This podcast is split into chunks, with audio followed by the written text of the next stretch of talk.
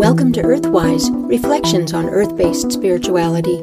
I'm Anu Dudley with a piece about raspberries and blackberries. I've been thinking about raspberries and blackberries as we approach the old harvest festival of Lughnasadh on August 1st. In the olden days, it was traditional to serve raspberry and blackberry pies to honor the start of the grain harvest.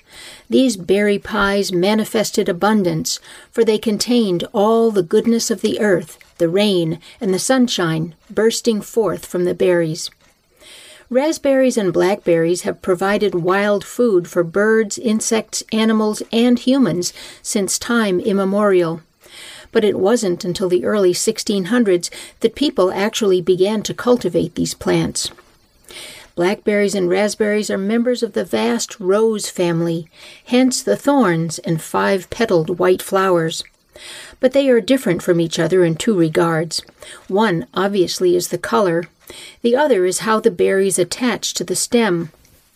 With raspberries, the core of the berry remains on the stem when the fruit is picked. With blackberries, the core comes off the stem with the berry.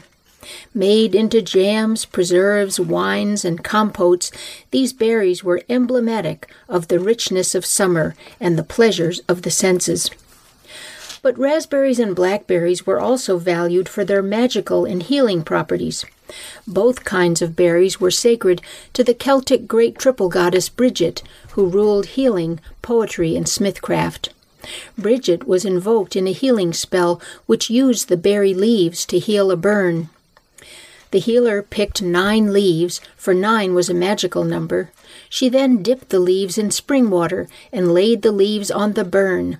Then she chanted the following spell three times to invoke Bridget. Three ladies came from the east. One brought fire, two brought frost. Out fire, in frost. Bridget's healing fire went into the burn through the berry leaves, and her soothing frost drove out the pain. The leaves and fruit were used to heal other ailments, and even today, raspberry leaf tea is recommended for women's menstrual problems.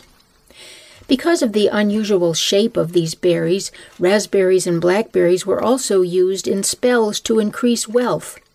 In these fruits, the berry is not just one globe with a seed inside, it is many globes with seeds, adhering together to make a single berry, which, to our ancestors, sim- symbolized abundant wealth and fertility. But in spite of this rich folkloric heritage, I have never been much of a fan of raspberries or blackberries, mainly because of their long, arching canes that are armed with big, sharp, recurving thorns like fangs that tear my clothing and my skin. However, this aggressive attribute of the berry plants made them useful in magical spells for protection. They were believed to be favored by fairies because they kept humans away from fairy forts. Our ancestors hung the branches over their doors and windows to keep out malevolent energies. To break a curse, you crawled backwards through a stand of raspberries, letting the thorns rake away the curse. They also made thorny spell bottles to keep harm away. I made one of these recently Take a glass jar with a tight fitting lid, pick some raspberry and blackberry canes, and cut them into nine pieces and put them into the jar. Fill the jar with blood red wine, cover with the lid, and seal it with melted wax. And then say the following chant three times. Three ladies came from the sun. One brought blood, two brought thorns.